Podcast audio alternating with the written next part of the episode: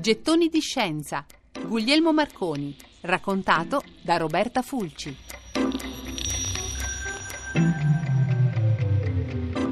Nei primi anni del Novecento la fama di Guglielmo Marconi è già globale.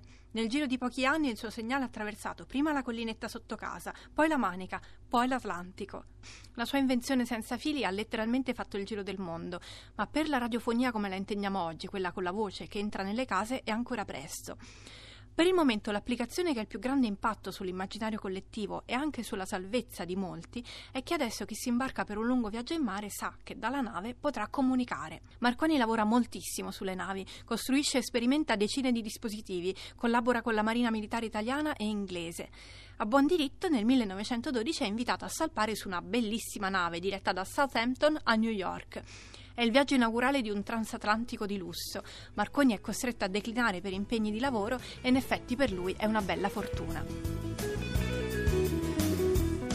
Il marconista sulla sua torre, le lunghe dita celesti nell'aria, trasmetteva salute e speranze per questa crociera straordinaria e riceveva messaggi da auguri in quasi tutte le lingue del mondo comunicava tra Vienna e Chicago in poco meno di un secondo. La nave in questione è naturalmente il Titanic e il marconista cantato da De Gregori si chiama Jack Phillips, a bordo con l'aiutante Harold Bride.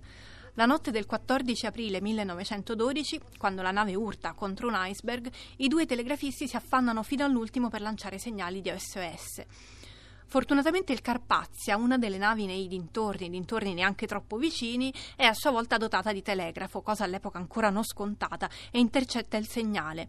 I 706 superstiti quindi si salvano proprio grazie alla comunicazione via radio. Marconi li accoglierà personalmente a New York e sarà molto colpito dall'incontro. Dirà poi spesso che la loro gratitudine era la più grande ricompensa di tutti gli anni di lavoro. Il marconista del Titanic, Jack Phillips, muore di freddo poco dopo essere stato soccorso, ma il suo aiutante Bride sopravvive e Marconi lo vorrà incontrare personalmente. Quello del Titanic in realtà non fu il primo caso in cui la radio venne in soccorso in un disastro in mare. Tre anni prima, nel 1909, che è poi l'anno in cui Marconi, a soli 35 anni, aveva ricevuto il premio Nobel, due navi, la Republic e la Florida, si erano scontrate in mezzo alla Manica. Tragedia sfiorata, 1600 persone si erano salvate da morte certa proprio, anche in quel caso, grazie alla comunicazione via radio. Ma il disastro del Titanic, che era una nave così lussuosa, così moderna, inaugurata talmente in pompa magna, ebbe un eco molto molto più grande e così anche il modo in cui tanti passeggeri si erano salvati. La radio diventa obbligatoria per qualsiasi nave e Marconi è definitivamente un eroe. Tutto questo prima ancora che la radio sia voce, tutto questo prima ancora che la radio entri nelle case. Gettoni di scienza. Guglielmo Marconi, raccontato da Roberta Fulci.